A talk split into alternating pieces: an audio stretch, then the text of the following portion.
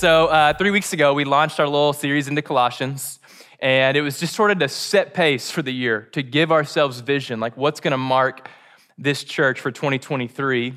And the first week, we talked about how uh, we, we covered three chapters real quick. Well, two chapters and a part of chapter three, where Paul kind of sets in stone that Christ is supreme and sufficient. And we broke down how there was a polytheistic culture aka just a culture that worshiped several gods. And Paul makes it really clear hey, of all the gods, Christ is the Son of Yahweh, the one true God. He is supreme. He is not equal with other gods, whether they're idols made by human hands or cultural idols. Christ must be supreme. He is not equal or underneath anyone else or anything else. But then he also explained that Christ is sufficient because there were some people that maybe with good intentions were kind of adding rules that they took from Judaism to Christianity unnecessarily. And Paul, being a Jew who had come to Christ, had to warn them, like, hey, you cannot add rules or legalism to the gospel. Uh, Christ's death was sufficient. Um, every legal demand on your soul was bought and paid for with Christ's death and resurrection. And so he is sufficient from now until you see him face to face, no matter what's in your future for those that are children of God his life in your soul is sufficient. And then last week, Paul charges us in chapter 3, verses 1 through 4 set your mind on the things above. You have to begin thinking and th- thinking. I hate when it does that, the little wind sound. Uh, you have to begin thinking and embodying what is already a reality in your soul that Christ is supreme, He is sufficient, He is enough in you. And so set your minds on the things above, not on earthly things. Okay? And so, in order to do that, through the rest of chapter 3, verses 5 through 17, he's gonna go, You're gonna have to stop doing some things that bring your eyes down here, and you're gonna have to start or continue doing some things. Last week was all about putting a big stop to some things. But it wasn't for the sake of rule following, it was for the sake of flourishing, if you remember. He goes, Man, there's all these things. They are so satisfying in the moment.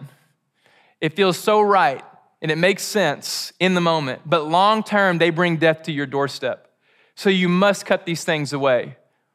And today is a little bit lighter, a little more invitational, a little less stop, and a little more start, all right? If you wanna flourish, if you wanna set your mind on the things of Christ, here's some things you need to start doing or continue doing or keep adding to it, okay? So today's all about starting. And if you're taking notes, I, one word I'd give to this is just vision. Today's teaching is about giving your life, specifically your life with Christ, vision for 2023. Knowing where you're trying to go. What are you specifically aiming at, okay? And I want to start with a question Who do you think you are? But not the accusatory version. Who do you think you are? Like, who do you think you are? This is a really important question. Thank you for the laughter. Who do you think you are? Who you are and who you think you are don't necessarily have to be the same thing, right? I can think that I'm the shooting guard for the Chicago Bulls and I'm 6'5 and I'm drippy from three. That's not true, right? They can be separate. But who you think you are who you think you're becoming, it will impact who you actually are. So it's really important who you think you are, whether it's rooted in truth or not. Does that make sense? You guys remember being a kid? What if that was the end of the question? And then I just moved on?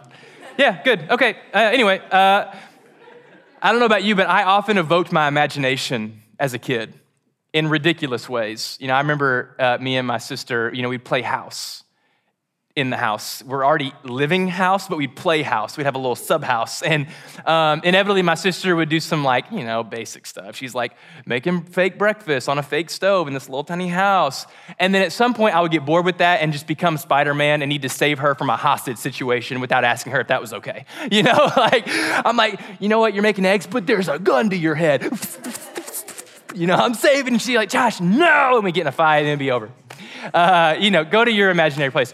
Um, I remember specifically, this wasn't even in my notes, but I remember growing up, I was on the trampoline with my friend Chris Spargo, and um, we convinced ourselves that we could do Dragon Ball Z stuff in real life. We convinced ourselves that if we really focused, we could like send energy at the other person. And so we tested it out because we were like, no, this is for real. And so I put my back to him, and I'm just like waiting. I'm like, I'm gonna feel it, like just hit my back. And you know, I was like looking at my peripherals to see if he moved. I was like, oh, did you do it? He's like, yeah, I did. I'm, oh my gosh, it's real, you know? too far. That's why it wasn't in my notes. Um, all right. But it's amazing, right? Like, do you remember being a kid, how strong your imagination could be? And you kind of knew it wasn't real, but you could immerse yourself so much into it.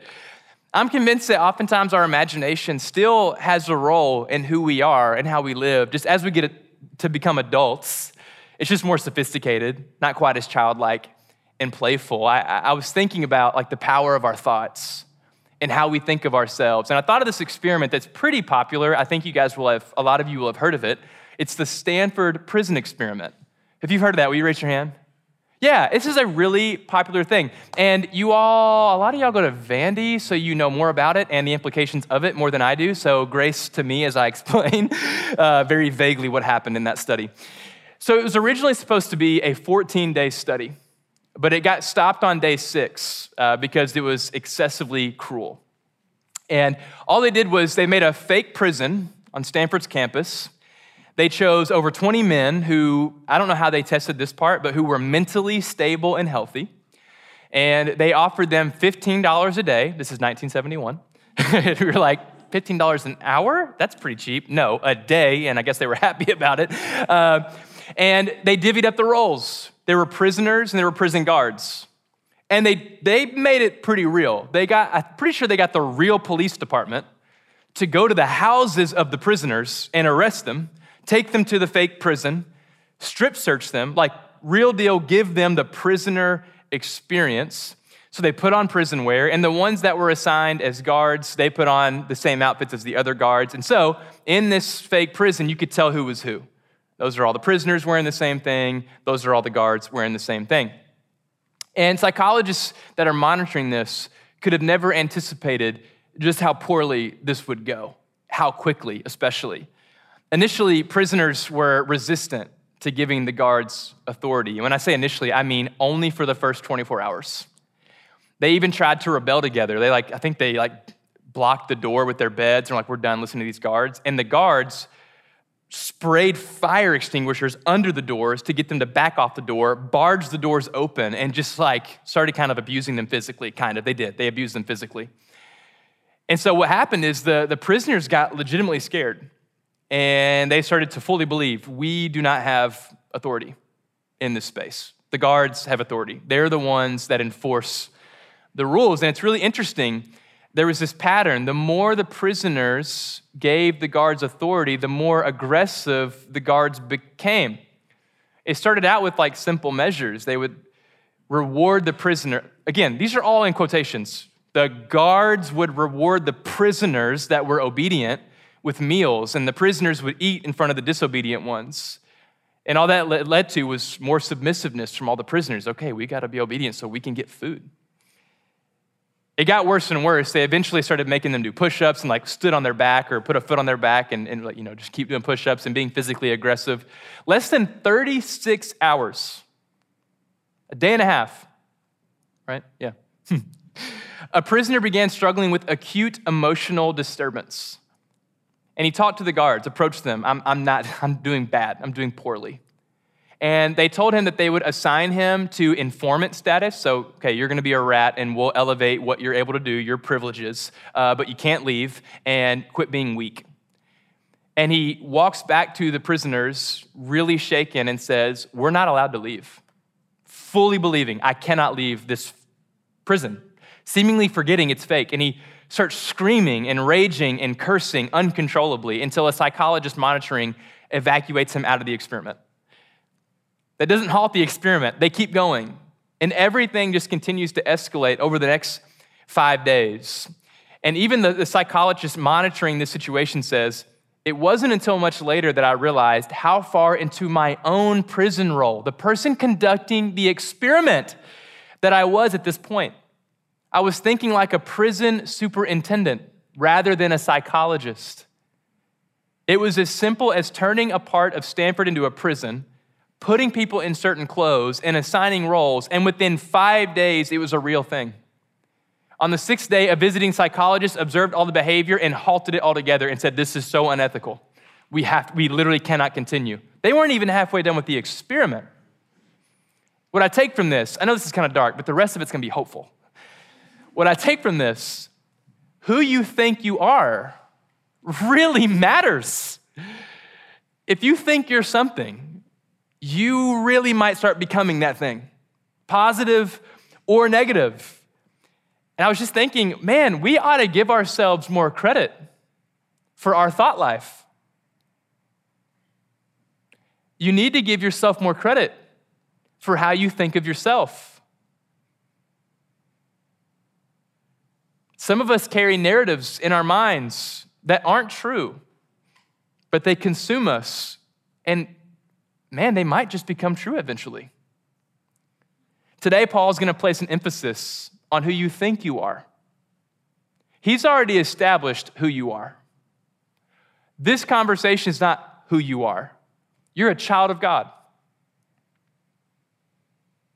Christ's death and resurrection was sufficient for you, covered by grace. Now he needs you to set your mind, to put on the attributes of Christ, to form what you choose to think about, how you choose to live, thus, who you choose to be. So we're going to read Colossians 3 12 through 17. And again, this is all positive up and to the right for the rest of the time, okay? So this is all about giving ourselves vision to live and embody what is already true in our souls in Christ. All right, Colossians 3, verse 12. Put on then, as God's chosen ones, holy and beloved, compassionate hearts, kindness, humility, meekness, and patience bearing with one another, and if one has a complaint against another, forgiving each other, as the Lord has forgiven you. So you also must forgive. And above all these, put on love, which binds everything together in perfect harmony. And let the peace of Christ rule in your hearts, to which indeed you were called in one body, and be thankful. Let the word of Christ dwell in you richly, teaching and admonishing one another in all wisdom singing psalms and hymns and spiritual songs with thankfulness in your hearts to God. And whatever you do, in word or deed, do everything in the name of the Lord Jesus, giving thanks to God the Father through him. All right, water, and then we explore.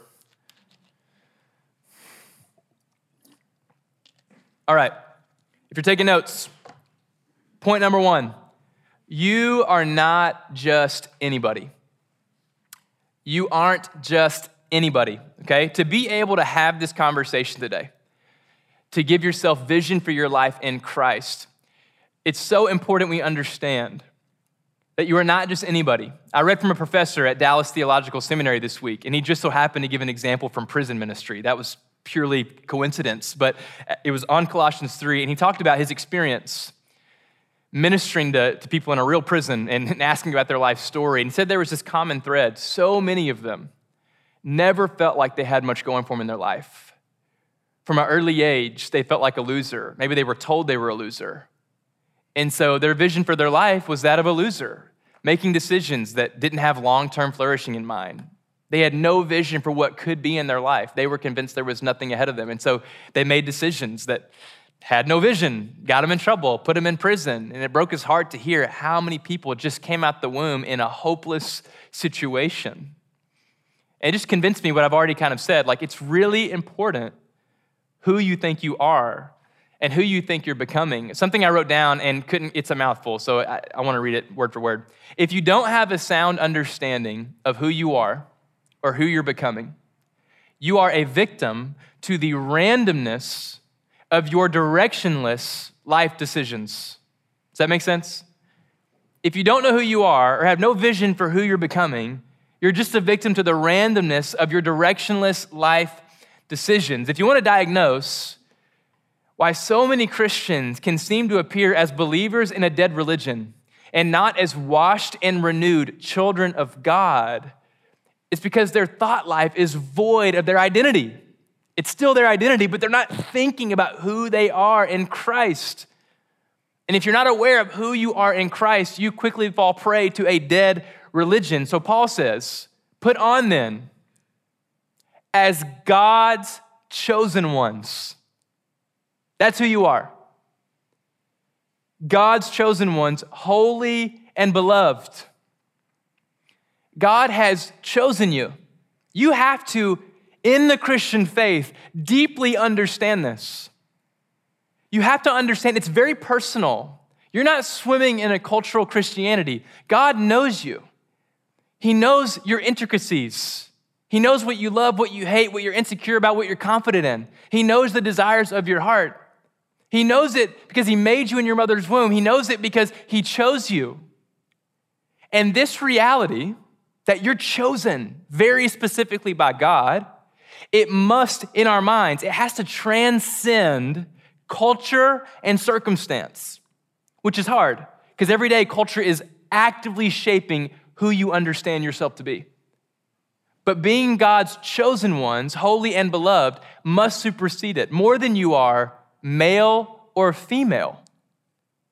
You are chosen by God, you are His.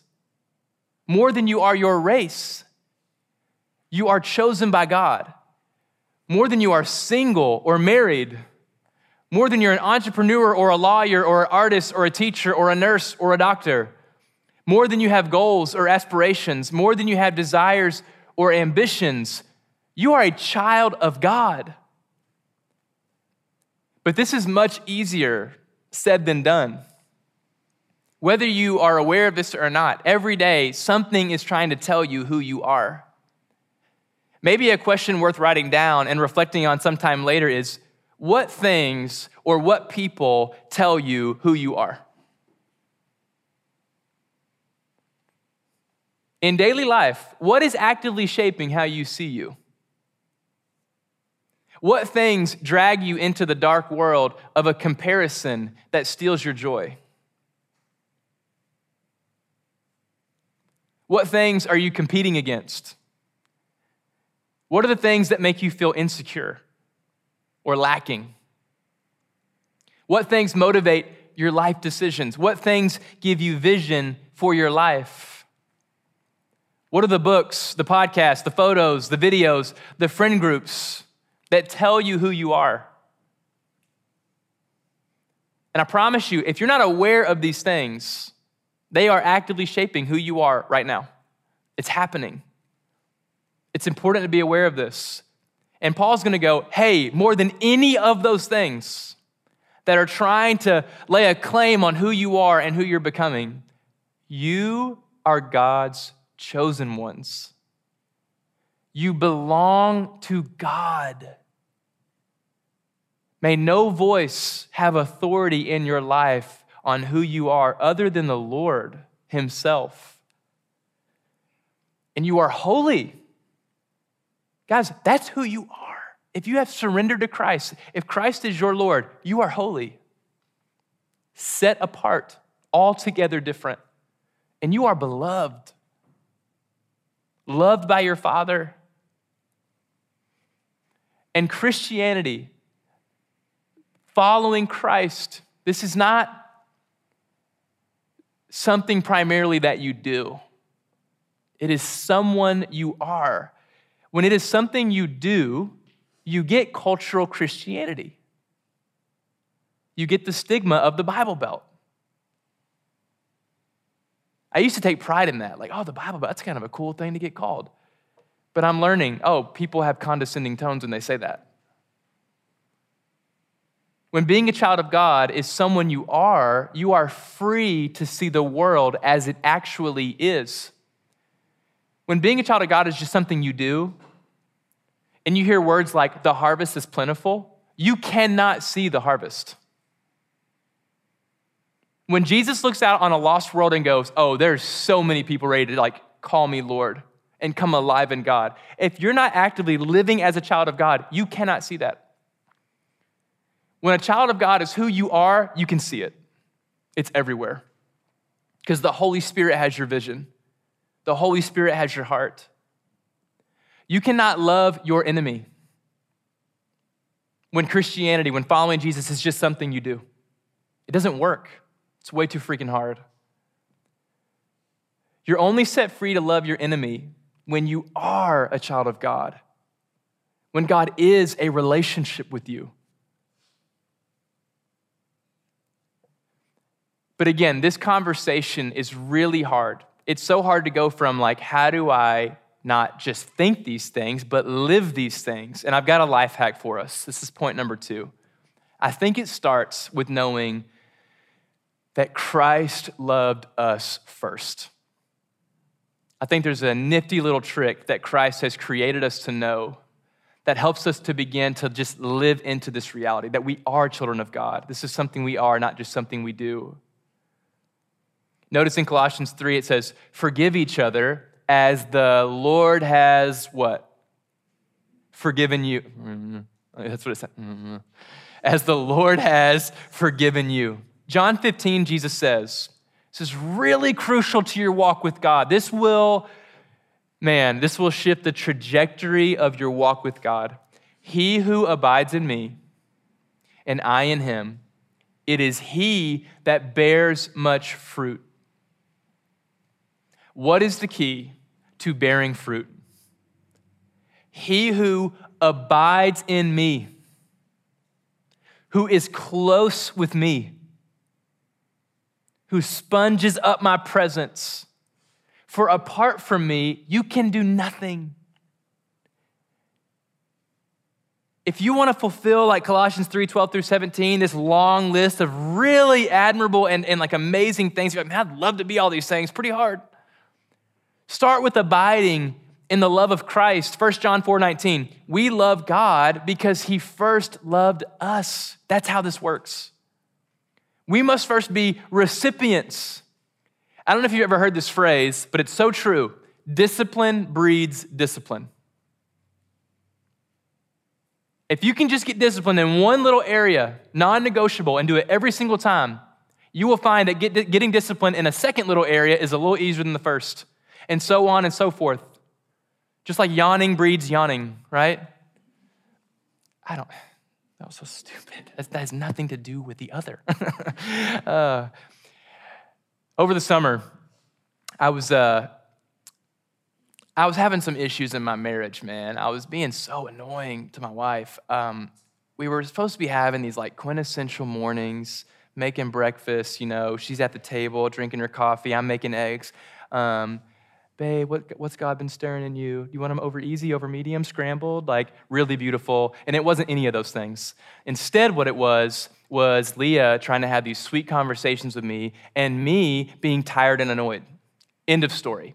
It was just like a little early and I wasn't in the mood to be sweet. And so I was being rude all the time.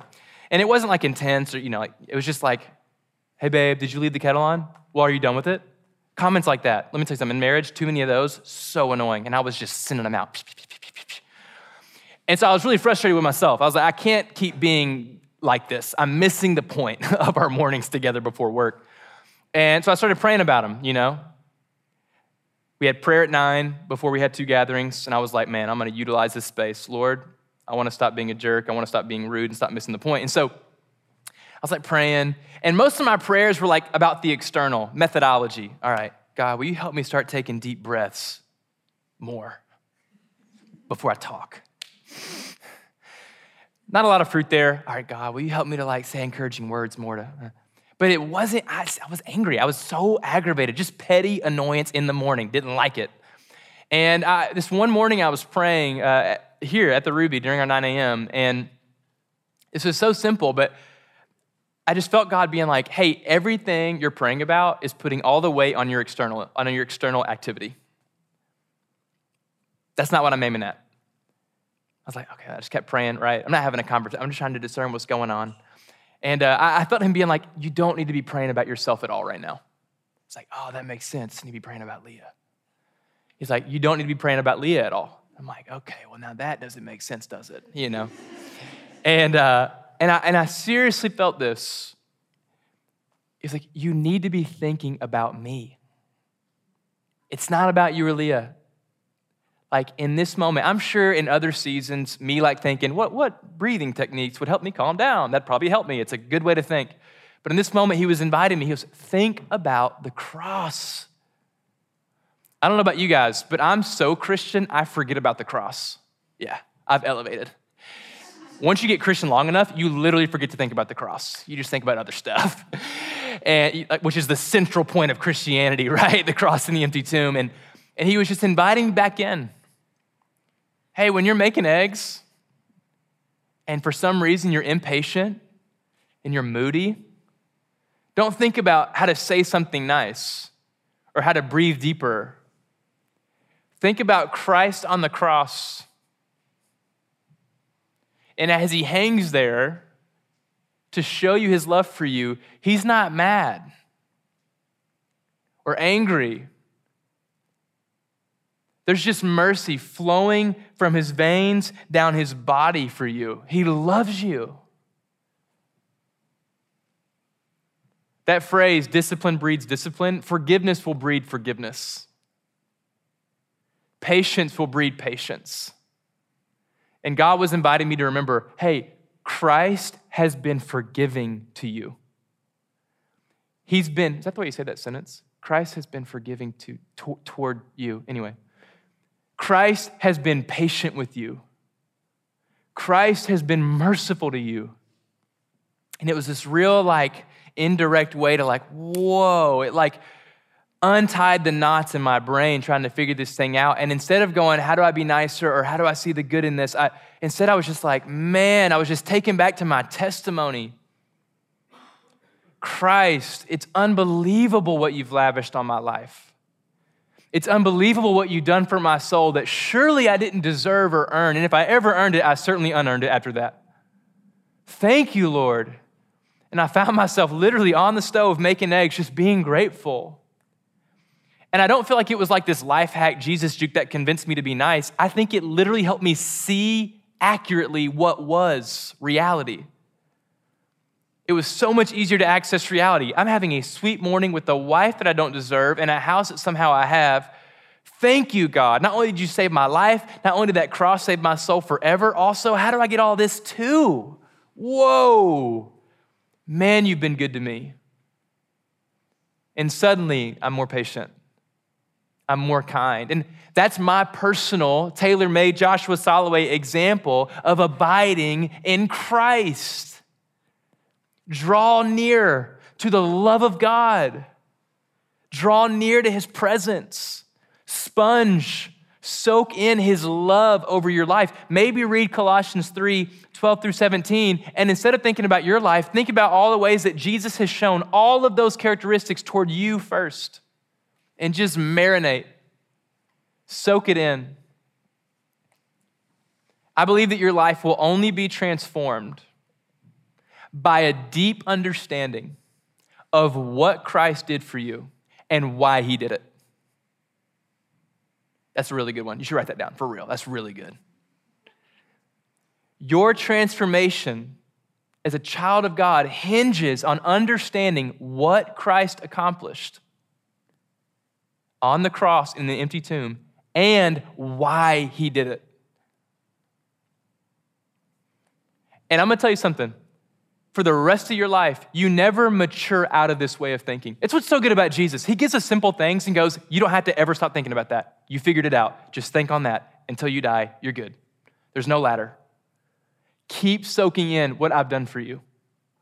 Every day, come back to it. How much I love you, how much I'm patient with you, how much I've forgiven you. And from that place, we get to number three from that place, we are free to put on, to try, to go, I'm gonna become more like Christ. And it's not because I'm bound by rules or by legalism or by pressure or by shame or by comparison. It's because I am so loved, I am just soaking in the presence of Christ, and now I can freely, without the pressure of comparison, become more like Christ with the help of the Holy Spirit and His community. I can just go for it. But those first two things have to come first. Those have to come first, okay? God's chosen, holy and beloved. God loved you first. So, number three, put on. Set your mind on the things of heaven. The rest of this time is about you getting vision for your year. That's what it is. You do not have to do it.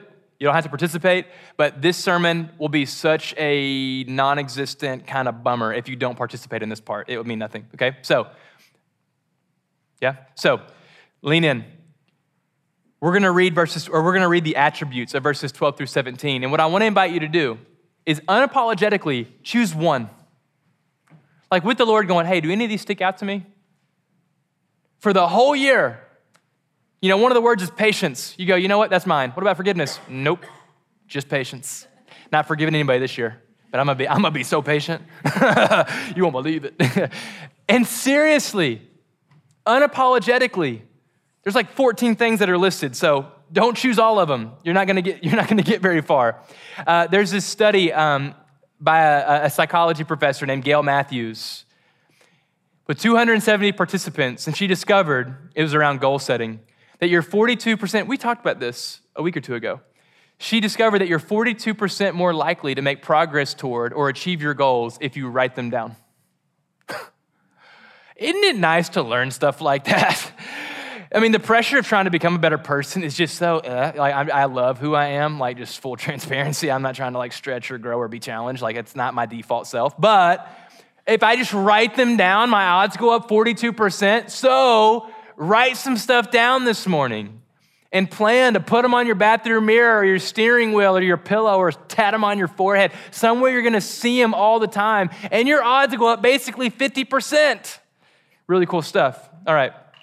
So, again, unapologetically, choose one, two, or three of these things that you wanna grow in. So, I'm gonna read the list that Paul has already put in verses 12 through 17. I'm going to add my own little simple, succinct definition. And if one catches your eye, ignore me, write it down, and then I'm going to give you an exercise. Okay, here's the list.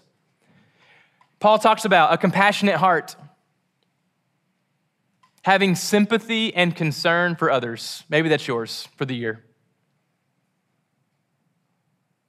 Spoiler, we live in a culture that has you thinking about you more than ever and it kind of sabotages you because it all sounds really healthy at times, right? There's some toxicity in it.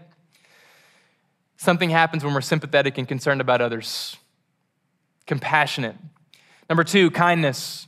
Being friendly or generous or considerate. Someone at the nine shared, I want to grow in kindness. And I don't just mean the absence of being rude to others, I want to grow in proactively being kind toward others. I thought that was a really good way to put it. It's this proactive friendliness, this proactive generosity, consideration. Number three, humility, considering others more important than yourself. Your world around you would change. Well, actually, I won't speak for you. My world around me would change if I continue to grow my humility. Notice humility is thinking of others more important than yourself, not thinking of yourself lesser, right? Two different things. Christ knew he was the King of Kings when he humbled himself and lifted us up. Okay? His, I promise you, his identity was not shaken. Meekness, being gentle, submissive. How threatening does the word submissive sound in 2020? I hear that, I'm like, yeah, right. you ain't the boss of me. I promise you that. I don't, even, I don't even know what I'm being defensive about. Like, maybe it's someone I should be submitting to. Like, you know, like maybe God's like, be submissive to Leah. Like, that's a really good call right now. I don't know. So I hear that word and I hate it. But anyway, so I guess it's probably my word. Oh. Meekness, gentle, submissive. Number five, patience. The capacity to accept delay or suffering without anger. Being inconvenienced and it's all good whether with someone or with circumstance. Number six, forgiveness, releasing resentment or vengeance towards someone who wronged you. Forgiveness breeds forgiveness. Receiving forgiveness from Christ, understanding you've been forgiven much, will really help you along on this one. Love, number seven, love. Deep affection, to act on behalf of, to sacrifice for to serve. So it's not just like this emotive thing, right? It's with your physical body. I almost said, I almost said making love with your physical, and then I was like, that's not how I want to phrase. Uh, number eight, the peace of Christ. Wholeness. peace means in Scripture to be whole, to know you're complete because of Christ in you. Kind of reminds of that, that 1 Timothy 6 6 passage that contentment plus godliness is great gain. He has a big conversation around money and, and things and goes like, man, you can just hear the peace in Paul. I have everything I need in Christ. I'm whole. That's peace. Number nine, thankful to the Lord, expressing your appreciation for what you have, independent of monetary worth. Just learn to be thankful for what's around you. Number 10, let the word of God dwell richly in you. To not just read the word, but to learn to love it, to absorb it, for it to exist richly in you. I don't know about you, but that has not been a, just a significant marker in my life. Well, kind of recently, but a little bit past recently. I just realized, like, I'm reading the word. It's kind of neither here nor there in this season. So maybe your prayer this year is, God, I don't want your word to be neither here nor there. I want it to dwell richly. Will you? I, I need you to help me. I'm feeling the learning curve. Number 11, share wisdom with one another. Share and receive words with your community that encourage, that mature, and that add depth to your relationships. When I read that, I think, refuse the shallow waters. Don't just live in the shallow end. Add some depth to your relationships. Number 12, worship the Lord, whether through song, prayer, journaling, art, just praise God. And I'll tell you, I, I didn't learn how to do this really until four or five years ago. My time with God was always me praying. Eh, which is great, um, but very request driven, very I'm sorry driven, very good parts of your prayer life. But I, I learned that worshiping the Lord, I don't have a good voice, but when I'm alone, who cares? God gave me this voice, so He's gonna put up with it. and so I, you know, it's really vulnerable, but I would sing to Him. And I mean, I, and I ensured that I was in a completely private space when I did this, but I would just sing to the Lord, and I learned that, that man, I, I love singing to God and, and I would just sing prayers. They didn't really rhyme. When they did rhyme, it was a bonus though. you know, I'm like, I'm singing, and it's so authentic, and then it rhymes, and I'm like, hey, hey, oh, oh. And I write it down like I'm gonna turn it into a worship song. Uh, it's awesome. Anyway, uh, find your way to praise the name of God. You were made to worship. You really were. You were made to tell God that He's just awesome. Just because. Yes, He's been generous to you, but even if He hadn't, He's awesome creator of existence. Okay? Different. Number 13, do everything in Jesus' name. Walk with Christ as you live and breathe with no amen, with no conclusion. That's been one thing I'm really trying to grow in is God, I don't want to conclude our talks. I don't want to see prayer as only this really intense thing I do in this small pocket and then I conclude it and then I go through my day. I want you just to hang with me above me, below me, before me, beneath me, all around me. Christ, your ways. Breathe with me, Christ. Be in my life. Maybe it's something else. It don't have to be on here. Maybe God's already stirring something in you now, or when we start to pray in a few minutes, maybe He'll put something else in your heart. Like one thing I know He's calling some of y'all into, if not all of you, is leading someone to Christ this year. We baptized 16 people last year, a record for this sweet little church. I would love for that just to be like a thing we look back on, like, that was so cute of us. When we thought 16 was like, 16, oh my gosh. I would love for that to grow. I wonder who in this room God's like, hey, this little light of mine, why don't you let it shine? You know? You need to start like living out my ways and walking with people and asking them about their faith journey and just sharing your journey and seeing if they might want to know more about God. Y'all, picture this. At the end of the year, you look back and go, I literally led one of my friends to Christ. Let me tell you something a solution for Christian apathy, watching someone who didn't believe in God come to believe in God. Apathy, gone.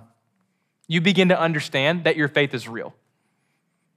Hard for your faith to seem real when you're not seeing resurrection around you. Spoiler. Oh, I, my, I want to keep, I want to really keep going there. Alas, we have to move on. Lead someone to Jesus, man. I'm telling you, ooh, it is so rich hearing them explain what life was like before God. Oh, they make me believe in God so much more than I do. And I'm the one that like led them to Christ. And it's just like, I'm like, man, you're so right. Keep talking. They're like, they're like discerning how to be more obedient, and I'm not doing any of the things they're explaining. I'm like, gosh, you are so right. I'm dying. They're like preaching sermons to me.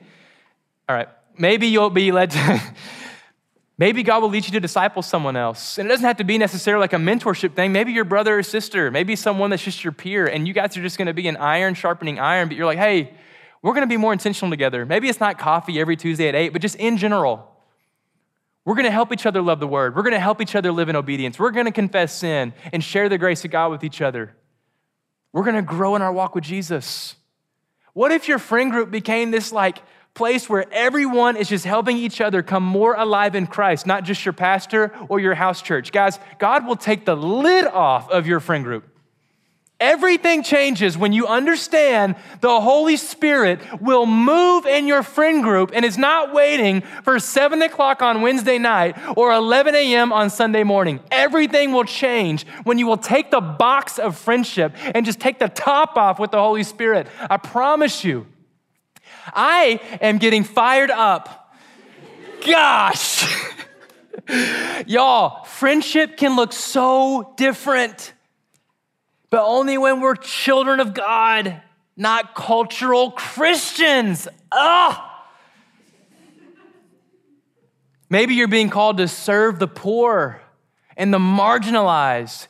God will turn our church into a church that really serves the poor and marginalized. I know we're doing fuel bags for Aiken every month, that we're, we're feeding like over 100, 200 families a month. That's our little baby step. But man, I'm asking God, God, you take us to the poor. I don't know what it's gonna look like. I'm immature. I need to be developed, but man, maybe some of y'all are gonna be the ones that lead the way and help me figure it out. Christ came to serve those who knew they were on the outside. It was like, actually, no, you sit at my table. Maybe that's God's call on you this year. Who is unheard? Who is going ignored? And they're close to you. They're within a mile of where you live. Maybe God's going to call you to minister to them. And not from this Savior complex, from just like a brother or sister, here to be family. As we do this, I'm reminded of the movie The Patriot. Do you guys know what that movie is? Raise your hand. Oh, gosh. Okay. Well, it is a little older. Uh, it's Mel Gibson. And uh, it, it, anyway, just old time war. And uh, this kid is learning how to shoot a gun because it's hard times. And they tell the kid, hey, if you aim small, you'll miss small. That's how they teach him to shoot a rifle. Whatever you're aiming at, aim as specifically as you can. So if you miss, you'll miss by a little bit. And so for us, I would tell you the more specific your goal, the vision for your life, the more accurate your attempt will be. So you might write down, I'm gonna grow in patience this year, and that's fine. But I would encourage you, maybe you say, I'm gonna grow in patience, I'm gonna grow in patience when someone frustrates me. I'm gonna be patient in those moments. I'm gonna grow in patience in traffic. That is my goal, right? I'm gonna grow in patience when my spouse or my friend does that thing. Bites their nails, it's all crunchy. Ugh, smacks their food. Ugh, leaves the TV on. Ugh, plays guitar at midnight. Oh my goodness. I'm gonna grow in patience. The more specific you get, I'm telling you, the closer your attempt will be. Maybe it's the Word of God. Lord, I wanna love the Word of God more. Get more specific. God, I'm gonna try to memorize Scripture this year. And I'm gonna start here with this verse. Or God, I wanna think of tangible ways to not only read the Word, but to apply it in my real life. That's my goal. So I'm reading the gospel.